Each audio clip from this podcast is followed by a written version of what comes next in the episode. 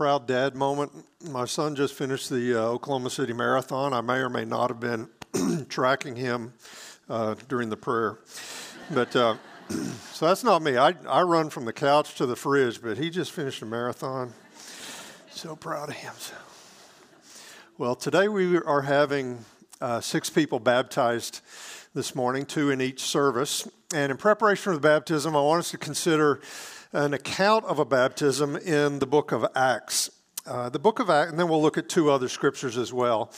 But the book of Acts, as you may be aware, describes how the message about Jesus uh, spread from Jerusalem all the way to Rome. And so uh, the early church was comprised of Jewish believers in Jesus who grew up uh, following the law. And as it progressed, it became largely Gentile believers who uh, did not understand or follow the law. And so part of the subplot of the book of Acts is how the original church, the Jewish believers, came to a place where they fully accepted the Gentile believers in Christ. And that was quite a, a, switch in their, in their mindset because they basically believed that to be a good Christian, you first have to become a good Jew. You first have to follow the law, and that's your entrance into the body of Christ. And so we're going to look at Acts 10. It was a really, it was a, a, a passage, an instru- uh, uh, incident that was really instrumental in changing the minds of Jewish Christians. But first, let me say that this issue is still very relevant for us today. It's very relevant for us here in this church.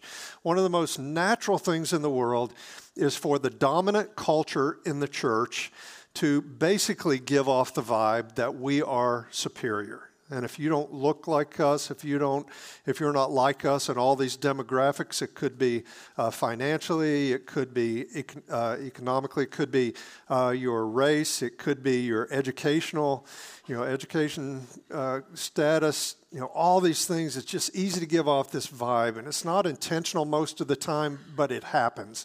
Today's passage is uh, a serious statement about how everybody who comes to Christ is on level ground before the, cl- the cross. There, there's no ranking in the body of Christ. And so in Acts 10, we read about Cornelius. He was a centurion in the Roman army, he lived in, in Caesarea. Uh, he was a Gentile, but he feared the God of Israel. He was very generous to the Jewish people. And one afternoon, uh, an angel of God appeared to Cornelius in a dream. That happened uh, numerous times in the New Testament. So an angel appeared to Cornelius in a dream, and he said, Cornelius, send for a man named Peter. He's in the town of Joppa. So he dispatched three people to go get, get Peter. Meanwhile, God appeared to Peter in this he had this vision and there was this that's where the sheet came down out of heaven and it was filled with all these unclean animals and god said kill and eat and Peter said, No, I've never eaten anything unclean. It happened two more times, and Peter was convinced. And so he came to this understanding that the, the Jewish dietary laws are obsolete. What you eat has no bearing on your purity before God. It, it doesn't, it's, it's irrelevant spiritually uh, after the cross. And so, because of that, uh, when these three men came to Peter, he agreed to go with them. He actually agreed to go into Cornelius' house which again was scandalous because Jews did not go into a Gentile house and they certainly didn't eat with Gentiles. But Peter went with them, and when he heard that Cornelius had been visited by an angel of God, he fully understood that, quote, God is not one to show partiality, that anyone from any nation who fears him and does what is right is welcome to him. And so Peter understood this. And at this point, it says Peter preached the gospel to them. He told them about the miracles and the teachings of Jesus, told them about the, the crucifixion of Jesus as payment for our sin, and then the resurrection of Jesus. And Peter concluded by telling them that everyone who believes in Jesus receives forgiveness of sins. And beginning in Acts 10:44 we read this. While Peter was still speaking these words, the Holy Spirit fell upon all those who were listening to the message. And all the circumcised believers who came with Peter, in other words, the other Jews who came, Jewish believers who came with Peter, were amazed because the gift of the Holy Spirit had been poured out on the Gentiles also. for they were hearing them speaking with tongues and exalting God. Does that remind you of anything? It reminds you of the day of Pentecost. And so, just like on the day of Pentecost, when the Holy Spirit fell upon them, they spoke with other tongues, which means they spoke languages that they had not learned. And in that this case, there's, there was a gift of tongues, but this in this case, this was this confirmation that these Gentiles, God had forgiven them of their sin, and He now lived within them through the Holy Spirit. And so, even though it's not explicitly stated here, we can safely assume that they believed the gospel. Because they believed the gospel, they were given the Holy Spirit, and the manifestation in this account was that they spoke in other tongues. Continuing in verse 46. Then Peter answered, and notice the logic behind verse 37. Surely no one can refuse the water for these to be baptized who have received the Holy Spirit just as we did, can he? He's expecting some pushback, right? He's expecting that some would say, Yeah, we see this manifestation, but they can't be baptized like us. Well, Peter's logic is if God has given them the Holy Spirit when they believed, just as he gave us, Jewish Christians, the Holy Spirit when we believed, how can we deny them the water? It's the same word used for uh, do not forbid the children to come to me, what, what Chris mentioned earlier. He said, How can we refuse the waters of baptism? If God hasn't treated them any differently, how can we treat them any differently? And Peter's making this basic point that everyone who has received the Holy Spirit, everyone who's believed in Jesus and received the Holy Spirit, has a right to be baptized. And so being baptized is not some privilege that's reserved for a certain race or a certain class of Christians. It's not reserved for people who've attained a certain level of maturity. No, if you are a believer in Jesus Christ, if you've received the Holy Spirit, then you have a right to be baptized. Uh, J.I. Packer, years ago, he made the, made the comment. He said, just as if you join the army, you have a right to have the patch on your shoulder, if you're a follower of Jesus Christ, you have a right to be baptized.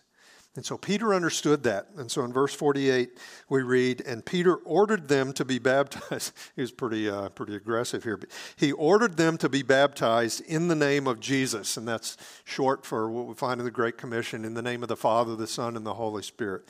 Be baptized in the name of Jesus. Then they, the Christians in Caesarea, asked him, Peter, to stay on, stay on a few days. And so baptism was not only a declaration by Cornelius and the others who believed that we are followers of Christ and it's our intention to follow him for a lifetime. It was that. But it was also implicitly a declaration that there was no distinction between Jews and Gentiles in the body of Christ. It was a declaration that the, the wall of separation had been broken down. We all stand level before the cross. The other two scriptures we're going to consider this morning make a connection between baptism and unity in the body of Christ. And the first is 1 Corinthians 12, and that's the chapter where Paul repeatedly says there's only one body. There's many members, but there's one body. He says it over and over in different ways.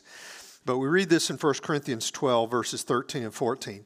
For by one Spirit we were all baptized into one body, whether Jews or Greeks, whether slaves or free, and we were all made to drink of one spirit. For the body is not one member, but many. And when Paul mentions baptism here, he's ultimately talking here about being baptized by the Holy Spirit. Just as in Acts 11, when the Holy Spirit came upon them, they were placed into the body of Christ. And so this is something that happens at conversion. If you trust in Jesus, you're given the Holy Spirit, you are baptized into the body of Christ.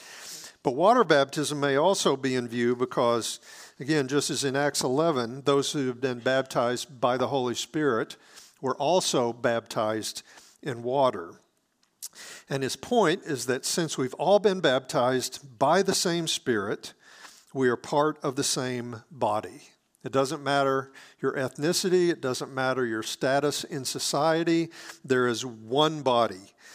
And just as we each have one physical body, but many members, we have many parts of the body, uh, the same, there's a single unity in the body of Christ. the same body of Christ is comprised of people from every tribe, tongue, and nation, for every, from every segment of society.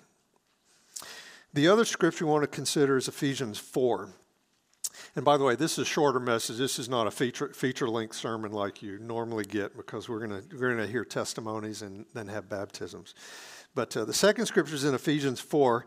And significantly, when Paul urges the, the church in Ephesus to maintain their unity, he mentions baptism. There's a significant takeaway there. In Ephesians 4, verses 1 through 6, we read this Paul writes, I, therefore, I, the prisoner of the Lord. And so was literally in prison, but he was also a, a slave of Christ, is the way he described himself, a bondservant. I, the prisoner of the Lord, I implore you or I beg you to walk in a manner worthy of the calling with which you have been called, with all humility and gentleness, with patience, showing tolerance for one another in love, being diligent to preserve the unity of the Spirit in the bond of peace. And so notice, Paul doesn't tell them to create unity. No, the unity already exists. He, he challenges them to maintain or preserve the unity that God has already, has already made in the body of Christ. And notice how it continues in verse 4. There is one body and one spirit, just as also you were called in one hope of your calling one Lord, one faith, one baptism one God and Father of all, who is over all and through all and in all. So he's making a very obvious point here that just as there is one body, one body of Christ, there's one Holy Spirit, there's one hope of our calling, there's one Lord, speaking of Jesus, there's one faith, there's one Father. In the same way, there is only one baptism. Everybody's baptism signifies the same thing. Everybody's baptism is a declaration that since I belong to Christ, I'm going to walk with Him, and since I belong to Christ, I am a member of the body of Christ.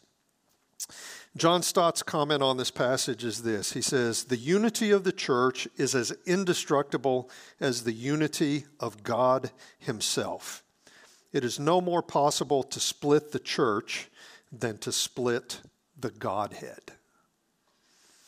And so we often fail to live out our unity visibly in the body of Christ. That's why Paul says here be diligent to preserve the unity of the Spirit in the bond of peace. But the spiritual reality remains there is one body because there is one Spirit, one Lord, one God and Father who is over all. There is one God, the triune God. Therefore, he has one body and there is one baptism that goes with it. And so today's baptisms reflect our unity in the body of Christ. Those who are being baptized here today, uh, Mason and Eliana, they are every bit as member of the body of Christ